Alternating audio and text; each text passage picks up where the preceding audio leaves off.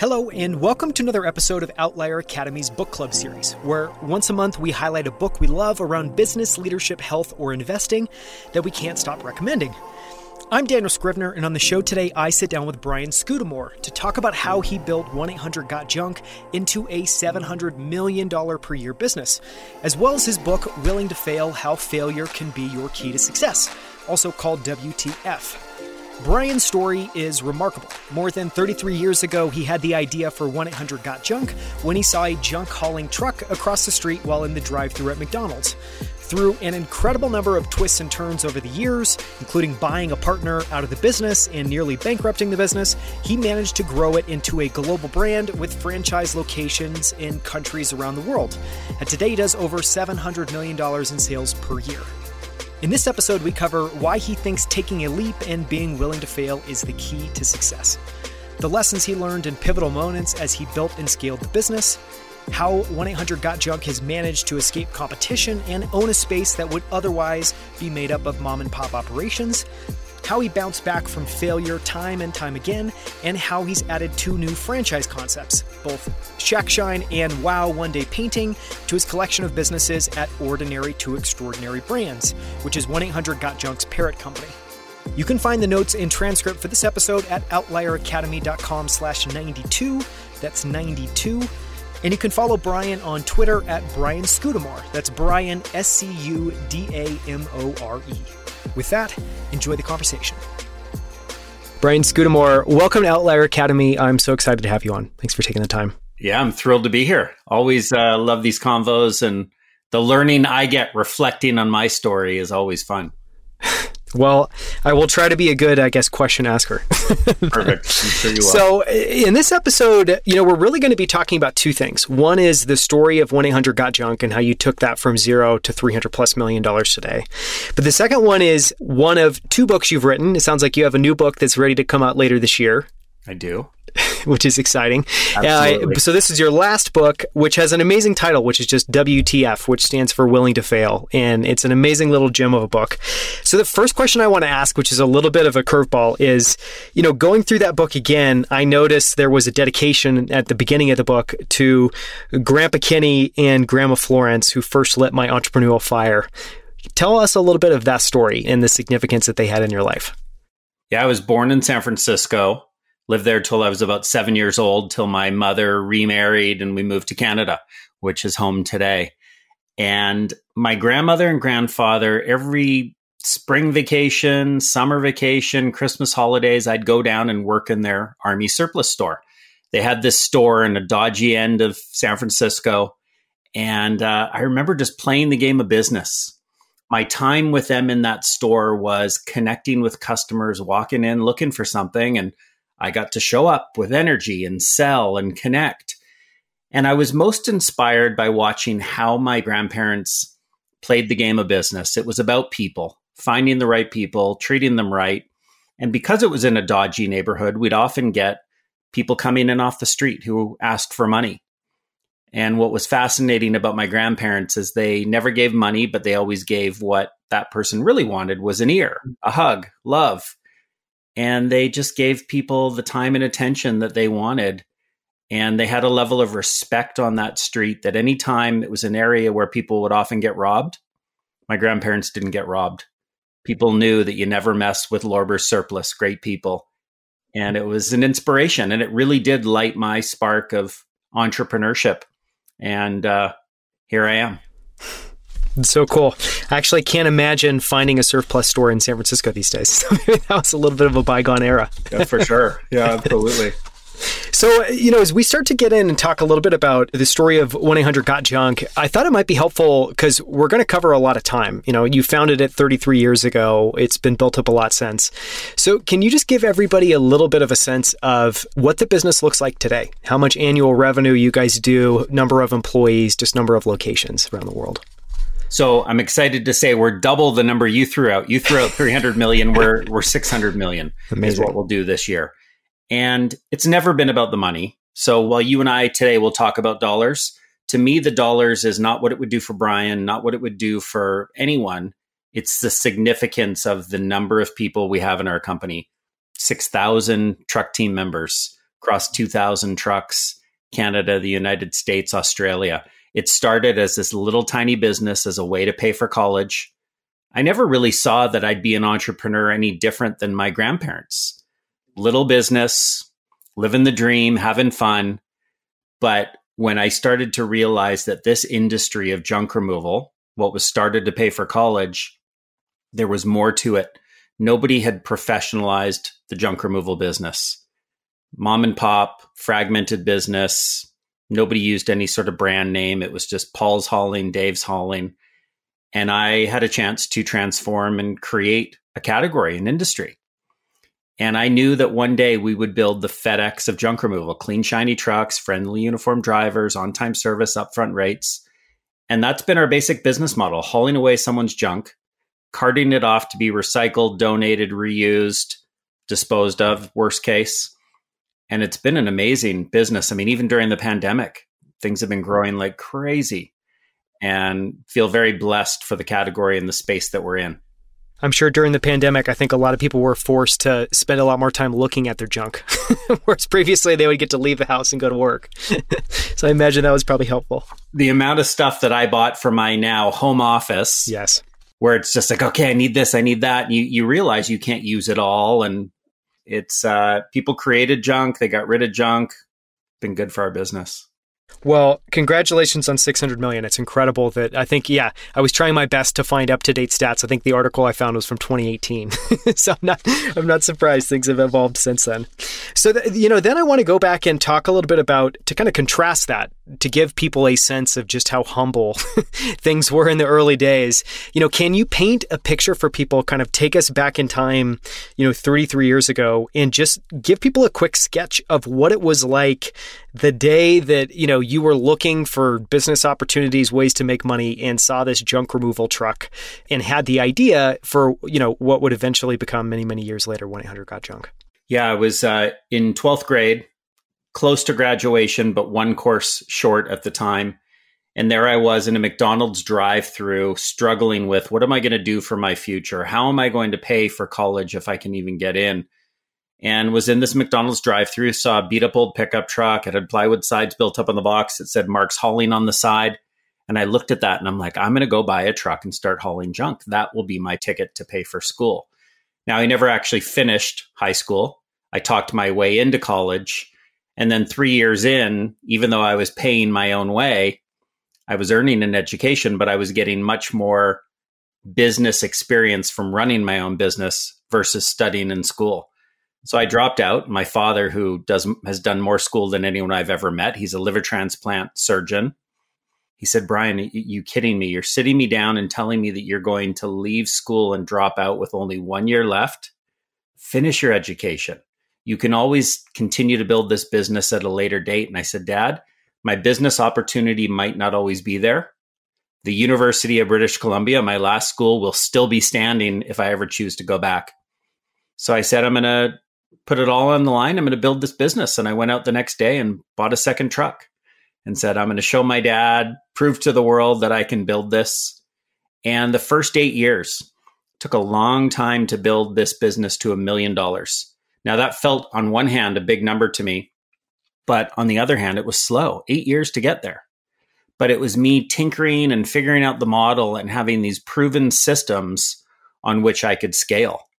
And I don't want to sound like I was smart and knew what I was doing, but in hindsight, looking back, it was wise that I took my time in building the business and built it slowly, but built a really solid foundation.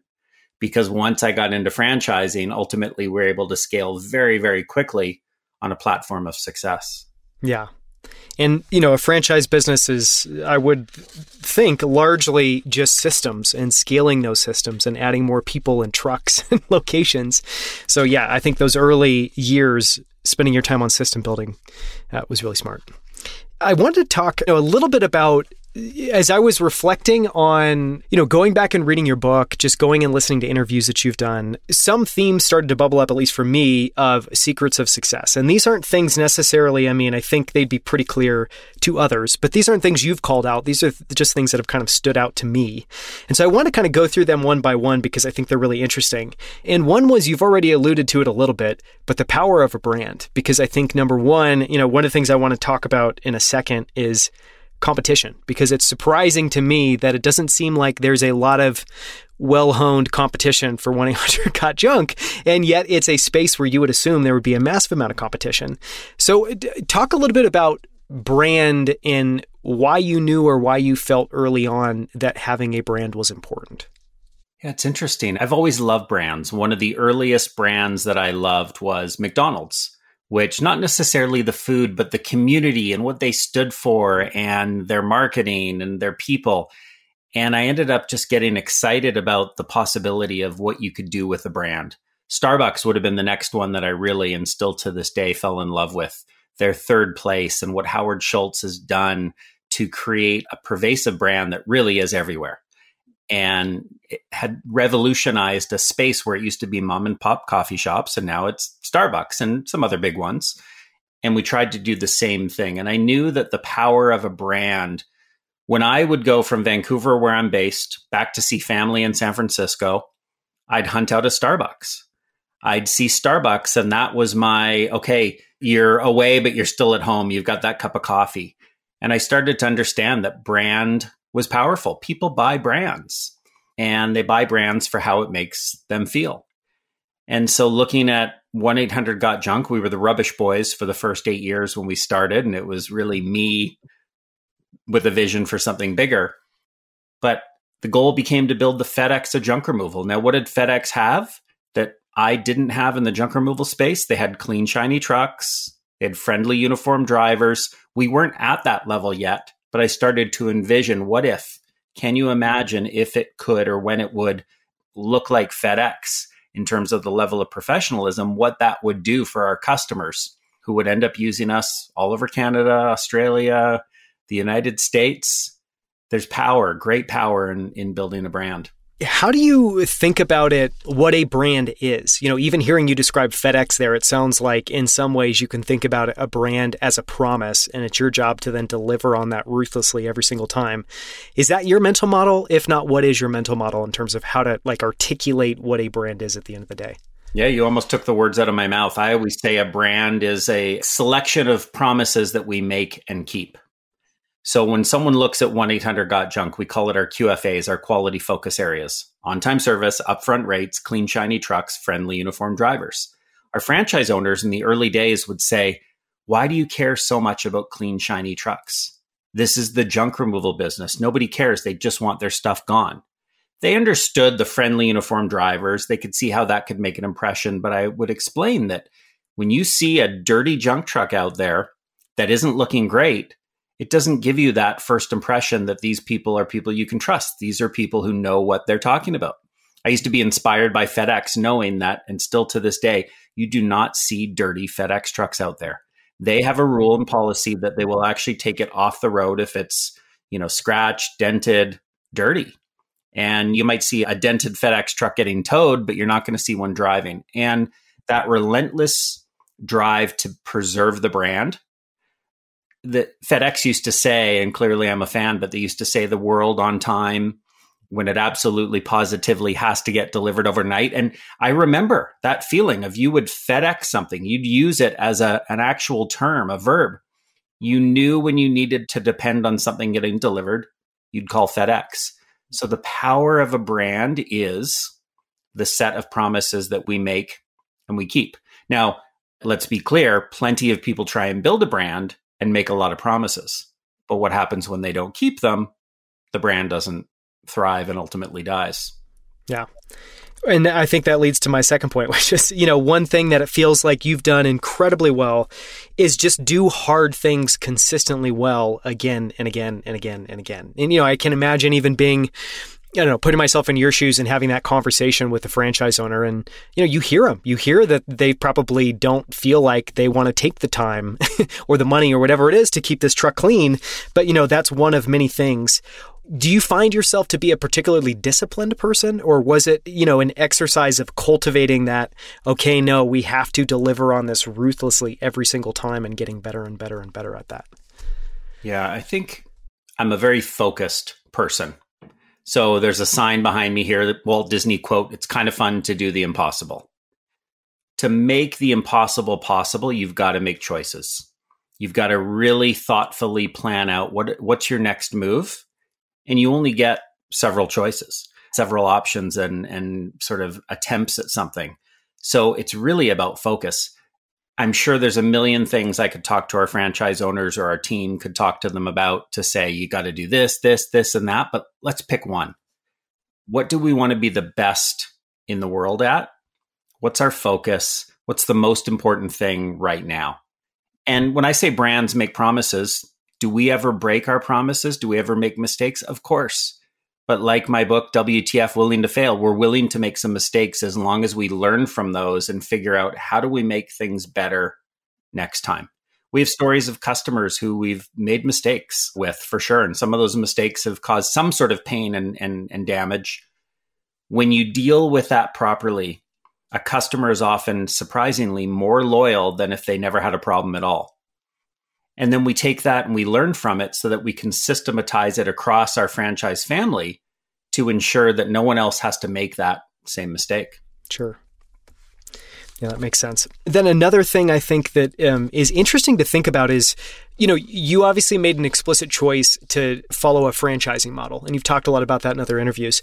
But you know, one thing I think that's really interesting about that is one, you're very clearly people centric. You care deeply about people. And I think, you know, with franchising, the other thing, and I think this is probably especially true with 1 800 Got Junk, you're able to tap into this entrepreneurial spirit where it's not just people that want to come and work, it's people that want to build their own business and they want to do that with you. What is it like to you know, create a platform for people to effectively realize their dreams and do that by building their own businesses. And how has that been a part of the 1 800 Got Junk model? Yeah, it's been the number one driver in my life. So, beyond my family and personal life, the number one thing that drives me, my gift, my purpose, is helping to inspire entrepreneurship. I had heard once that 66% of Americans dream of running their own business, but very few take the leap. Now, what's in their way? An idea, a model, courage. I love the fact that I'm able to tell stories of, hey, if a high school dropout like me can get out there with 700 bucks and buy a pickup and build a 600 million dollar eventually a billion dollar plus brand so could you imagine what you could do if you plant those seeds those ideas and and take action so my second book called BYOB build your own business be your own boss i think there's a couple of motivations there why people want to build a business and i really take a look in the book at the two different options people can take. Do they do a blank sheet? I'm going to start something from scratch like Brian did and go through all the mistakes and maybe grow slower. Or am I going to choose latching on to someone else's idea and platform in building a business? And there's franchises, there's other models, but franchising to me, what what actually really clicked for me about a year ago, and I talk about this in the book, is Shaquille O'Neal, number 34, you know, an incredible basketball player, world champion, someone who I got to know a little bit last year through Zoom and through some connection was here's a guy who took everything he learned in basketball. Your body makes you retire, but you don't stop living life and building things. And he said, How do I take what I learned with all my winning teams the sports minded, goal driven, talent building, let's lead something special. He said, I'm going to put it into franchising. I'm grabbing a proven recipe. I'm putting in leaders in my businesses. I'm coaching and developing and cheerleading them to be successful. He said, I don't need to be the guy that comes up with the idea, and I shouldn't be the guy. I'm the one to put the right people in place, build a team, and win the game of business versus basketball. And his story, if anyone ever Googles and sees what he's doing these days in the world of franchising, it's phenomenal. Yeah, he owns, I think, hundreds of different franchise locations across Domino's and others. Worth hundreds of millions of dollars. Yeah. And so he's now started something called Big Chicken, which is uh, his own franchise. And I mean, it's been fantastic to see what he's done. When he and I connected, it was about changing lives. Our mutual sort of connection and sync up was about changing people's lives. And when you can give someone a proven recipe, you know, think of someone Googling and wanting to bake a cake. Most people don't start from scratch and go a little bit of baking soda, a little bit of sugar. I mean, you, you, some people want to create, but very few people want to create from scratch you Google, you find a five star recipe with a ton of reviews, and you take your first attempt at it and maybe get it right. Take a second attempt, you master it. That's what people want. They want to create something. They don't necessarily want to do it from scratch. And so our formula has, we've taken it from 1 800 Got Junk and we've done Wow One Day Painting, where we paint people's homes in a day, and then Shack Shine, windows, gutters, power washing, and Christmas lights, the house detailing space. So people have often said, why do you go out and start other businesses? You're disfocusing yourself. We're taking the same formula. We are in the business of making ordinary businesses exceptional through customer experience. They're just different platforms. It's a fascinating story with Shaquille O'Neal. guy is, besides being one of the funniest guys I've ever met, yeah, he is just a genius, and he just knows how to find the right people and build winning teams. And I think it shows a lot of humility as well too that you know at the same time here's someone who's incredibly successful that whose ego could potentially get in the way and be like no Shaquille you know what's best why go and start a franchise go and start your own locations you know to, to be able to be humble and intellectually honest enough to be like no I don't need to do that. I have other skills so I want to go back and talk a little bit about escaping competition because, you know, I think one quote I've been thinking about, I don't know, it's been running around in my head for a little while is, you know, Peter uh, Thiel has this quote where he talks about all failed businesses are the same. They basically fail to escape competition. And, you know, and when I think about that and apply that to the space that you're in, as you talked about, there's an enormous amount of mom and pop businesses. So small businesses or a proprietor that maybe has one or a couple of different trucks. I haven't seen anyone else take the approach you've taken, which is to say, this is a platform. We're actually going to turn this into a brand. It's not going to be anyone's name. And, you know, one, it seems like you don't have a lot of competition. At least, you know, I remember being in San Francisco when it was time to move. It was like literally the only thing that came to mind was, of course, I'm going to call 100 Got Junk. it worked out great. And so that's probably the power of the brand. But talk a little bit about competition. Do you feel like you face much competition? If not, what do you credit that to? What did you do that helped you escape ruthless competition and compete with yourself? Yeah, so it's, it's a great question. I love the conversation on competition, but my belief is not to escape it, it's to embrace it.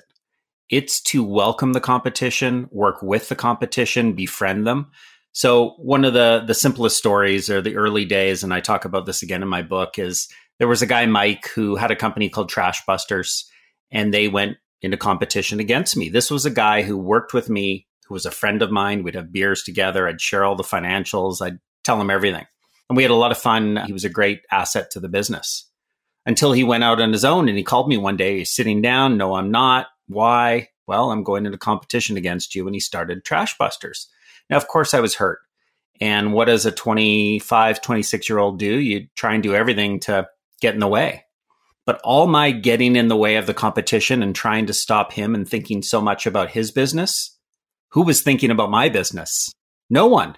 They were thinking about their business, and I was thinking about their business, and they were growing faster than I did.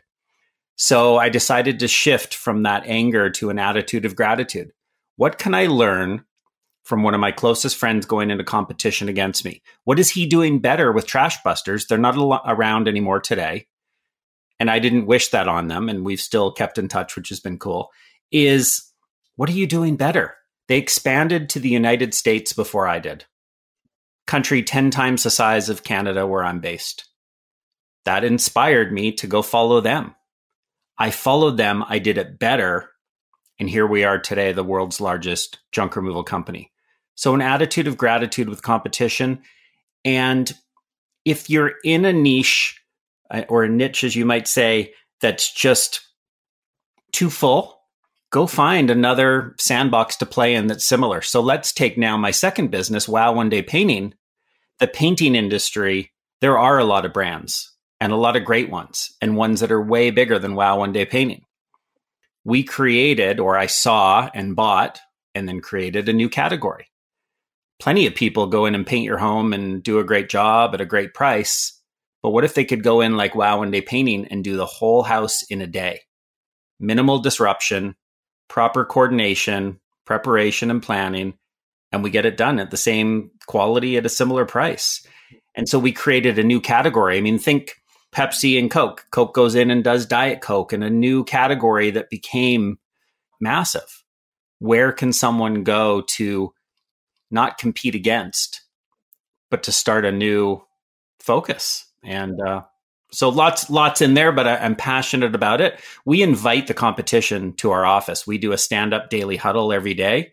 While right now we're in a Zoom world mostly, we have invited people to either join us online or in person, and they're in the same business. And they're like, why'd you do that? You're sharing your numbers. Well, you're going to find it if you want it anyways. We might as well be friends and help each other, which we've done. And so competition's a great thing. Yeah.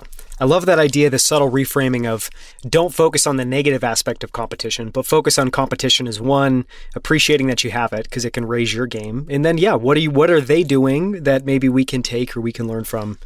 I think that's a really interesting way to reframe it. One of the themes that I really liked in Willing to Fail is, in a lot of ways, I think my favorite part of the book is it's just a series of very short stories and lessons from your life. And I think that I like that because you were light with words, but you communicated a lot. I feel like business books today are getting bigger and bigger. And then you get to the end and you're like, ah, could have been 50 pages. So I want to talk about some of the lessons and stories in there that stuck out to me. And one of them was just this notion of bouncing back. And you talk about, you'd share the story of you had just bought your first truck. A couple weeks go by, it ends up breaking down, and you're faced with this massive bill weeks into, I'm sure, having very little cash. this is your only truck. You know, for a lot of people, this would have felt like an insurmountable hurdle. And I love the quote in the book. You talk about, you know, that this was, you saw this as an opportunity as an entrepreneur. It was a test, and it was your job to bounce back and stick to plan. Talk about that lesson or other examples of having to bounce back and, and why that's such an important, I don't know, lesson. Yeah, I mean, a bunch of thoughts. You know, first of all, I think athletes again tying business as we did with with Shaq to sports. You have to learn in sports to fail before you can win.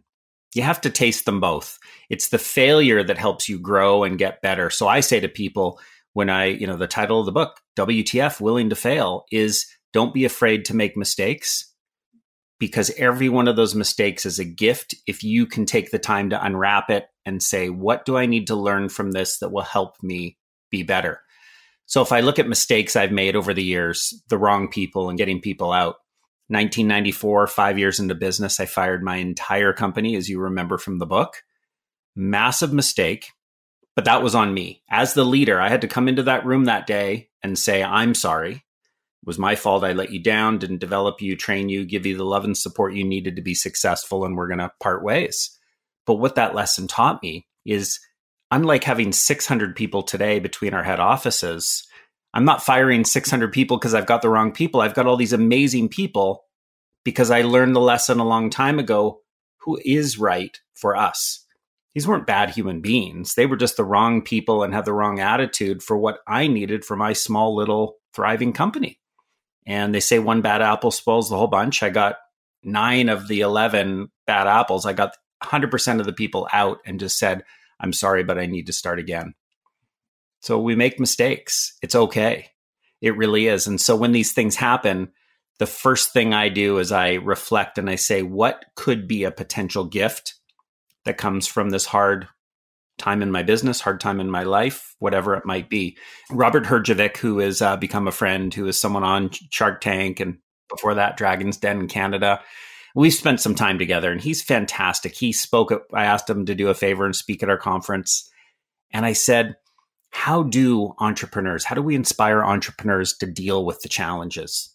You know, there's ups and downs. And how do you deal with the downs? How do you pick yourself back up and get going after a truck breaks down and you go, oh my gosh, this should be the end. Is he said, Brian, as an entrepreneur, we need to remember we get to do this. Like we get to solve problems. We get to find a better way. We get to fix things. And it resonated with me. It's my belief of when you're on a roller coaster, I'm the kind of guy who still acts like a little kid and I'm just like, woo, and I got my hands up when I'm going up. and when I'm going down and I'm just enjoying the ride and I'm there. And so I cannot honestly take a step back from my business and say there's a mistake or a dark day that I would ever take away from my business because I needed it for us to get to this next place. Yeah. Yeah. It doesn't mean that it wasn't difficult when you were in that moment, but I think you can reframe it like you talked about. And I love yeah, and I love that subtle reframing as well too of yeah, you can look at it as, oh my gosh, the world's out against me. This truck just broke down. Or you can just look at it's a challenge. I mean, it's a it's an opportunity. It's a wonderful, amazing opportunity and a gift that I get to do this. So let me figure it out. let me prove it to myself. Yeah, guy uh, Ben Zander. He used to be the conductor of the Boston Philharmonic Orchestra. He came to speak to an entrepreneur group of mine years ago, and got to spend some time with him. Whenever there's a problem, he just goes, "How fascinating," and he smiles, and he's like, "Okay, what do we do now? I mean, it really can be an adventure. And it's just a simple shift in the brain to go, okay, I lost my job. We have a franchise partner in Wow One Day Painting, Kim Rude, lost his job, got fired. And that day said, okay, this is just, this is happening for a reason. And it, it led him to us. Yeah on that theme of it's all about the people, yeah, you have that story in your book, which sounds incredibly challenging of basically having to let your entire team go and then having to hire new people. But you have other examples, which for anyone that knows entrepreneurs, this shows up again and again and again. I can't think of a successful business, a successful founder I know who wouldn't completely agree that you should do anything and everything possible to get the best people in the business. Because, you know, I've even heard people say things along the lines of if you get the right people, every, you know, kind of solves so many other problems. One of the other stories you share in the book is, you know, the lengths that you went to to find the right number two, the right president and COO. And, you know, you have this false start where you find somebody that, you you know, you could describe as a shiny, polished executive that's done this before. Okay, cool. Get them in the business. Oh, that doesn't work out. Yeah, yeah, yeah. you need to go do it again. What, you know, and I, I get it because I've been there, but I think for people that haven't kind of been in it and and understand and felt why getting that right person is so important.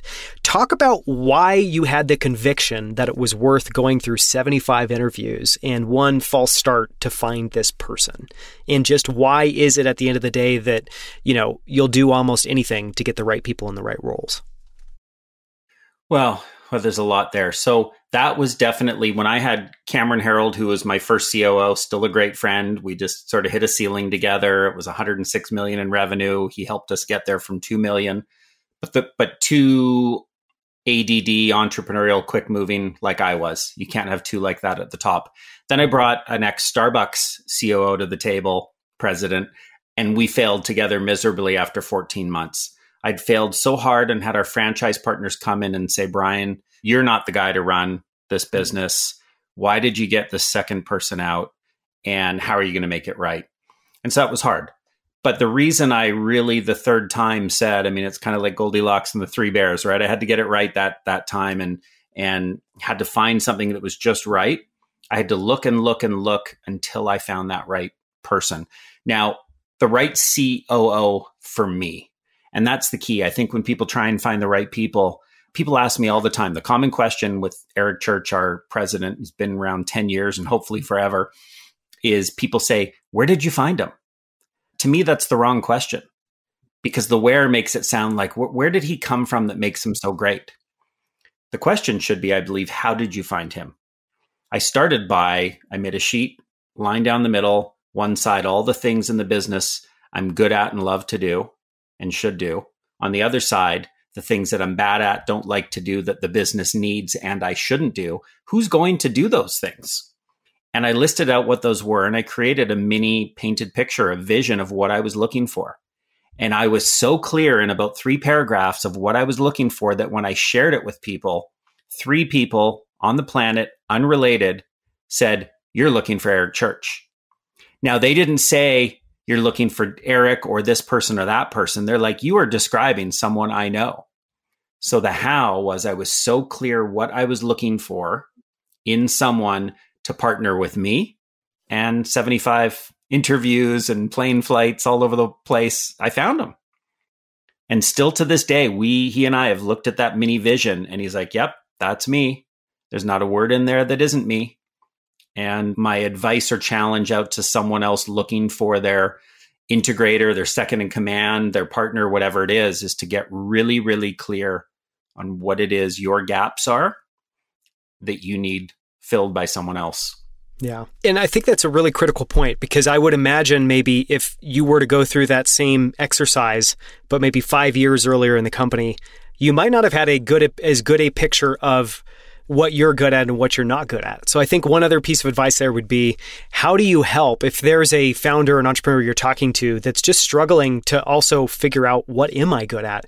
Any words of wisdom for them and go about getting to reality there, getting to truth?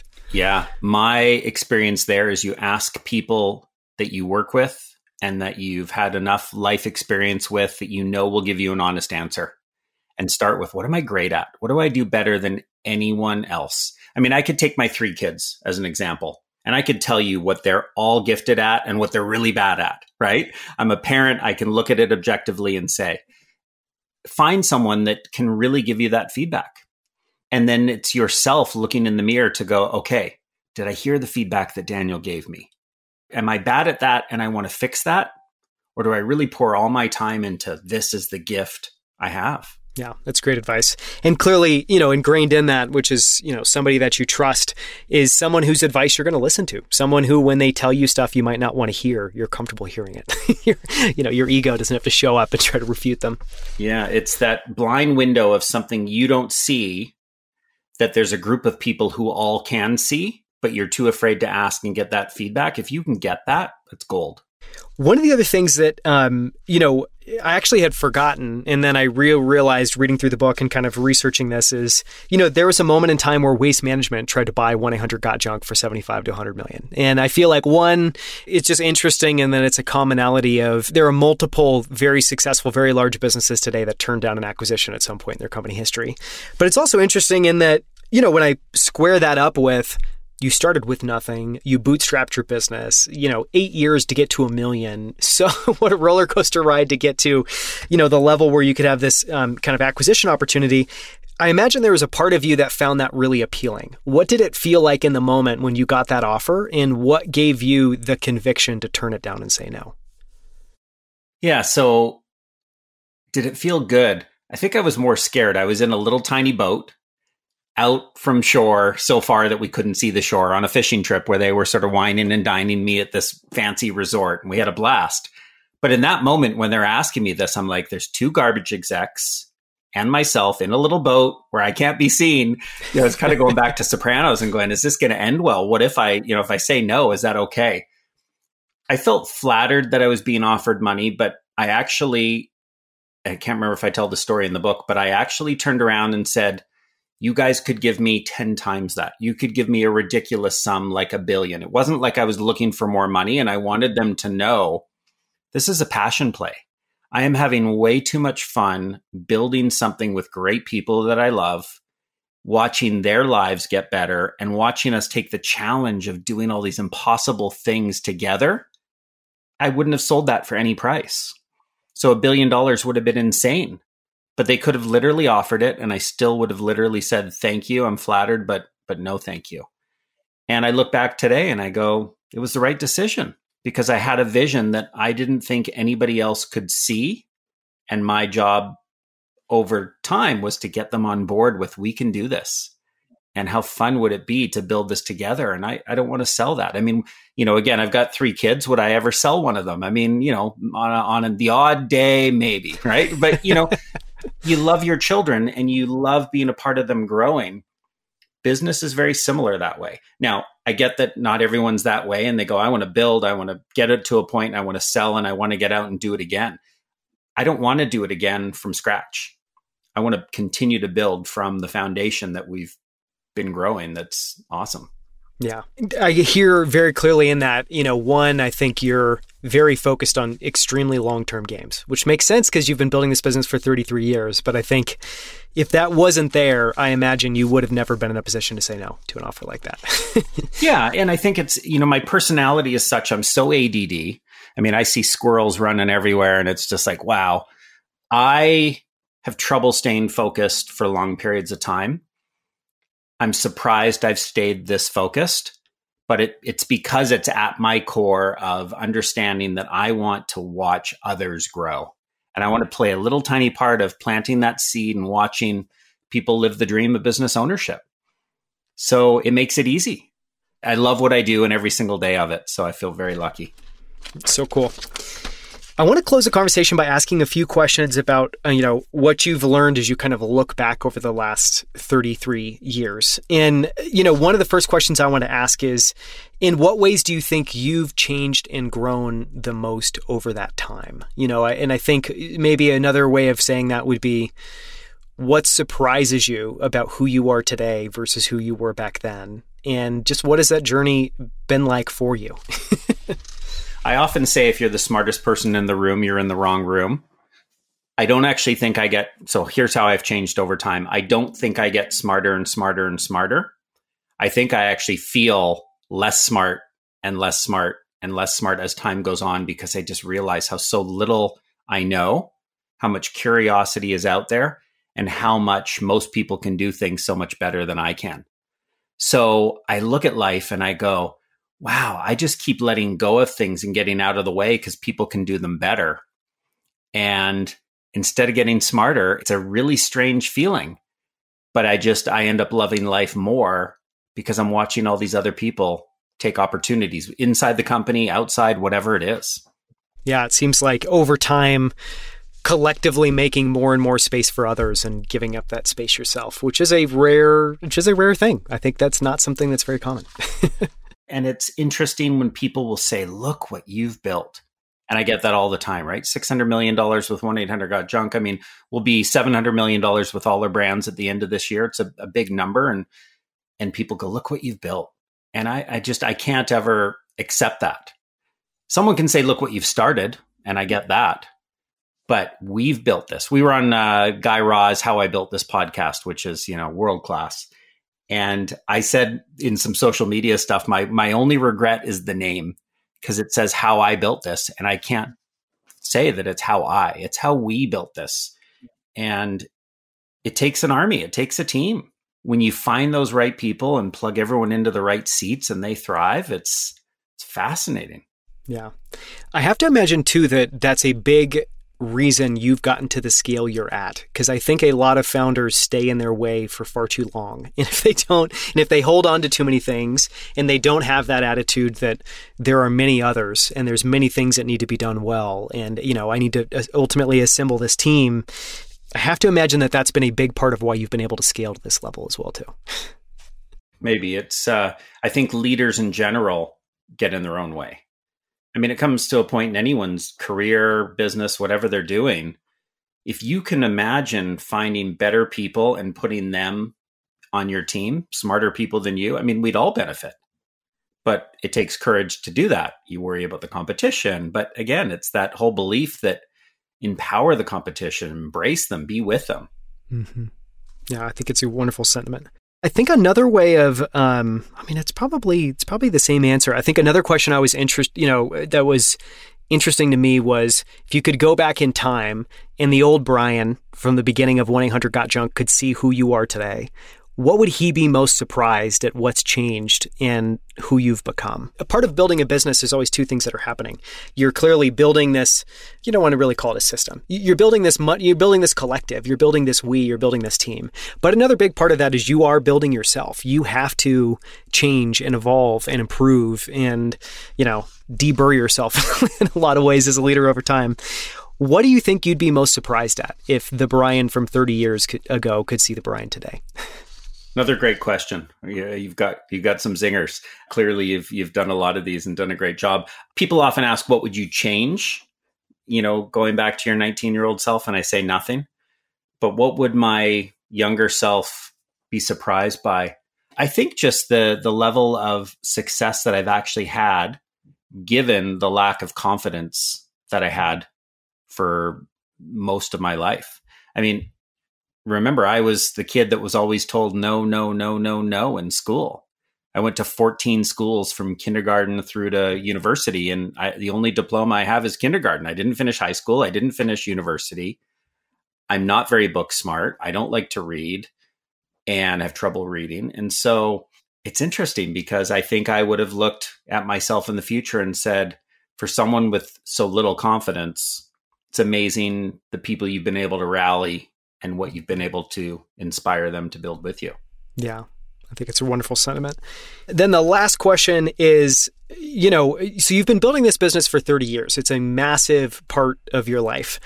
And so, you know, it makes me start to think about, and I'm sure you're thinking about, and you've thought about over time, your legacy. And, and so I, the question I wanted to kind of end on is what do you hope people say and remember about 1 800 Got Junk when all is said and done? You know, if we were to jump forward 10, 20 years in the future. And, uh, and maybe said another way, what do you hope they learn from your story? Yeah, I mean the the quote behind me again, it's kind of fun to do the impossible, Walt Disney. If I can inspire people to think bigger and think what is their gift in the world and how do they apply that? Think of what they can make possible. I mean, we've we've all got gifts. I, have realized that in talking to strangers on a bus, through to some random person you meet on a on a trip, and you just you realize every single person, no matter who they are, what they do, has gifts for the planet. How do we tap into that? So I think my legacy is is getting people to think bigger. When I wrote the first book, WTF, it took eight years for Roy H. Williams, my co author, the Wizard of Ads, who does all our radio creative. Year after year after year, he tried to talk me into writing a book. And I said, Roy, like, you can keep asking me, but the answer's still no. He said, Why won't you write a book? And I said, My ego doesn't need one. I'm not a good reader, but yes, I can write a little bit, but I just, I don't think I have the time and all sorts of excuses. And he said, your ego. This isn't about you. This is about you writing a book that will make a difference to others.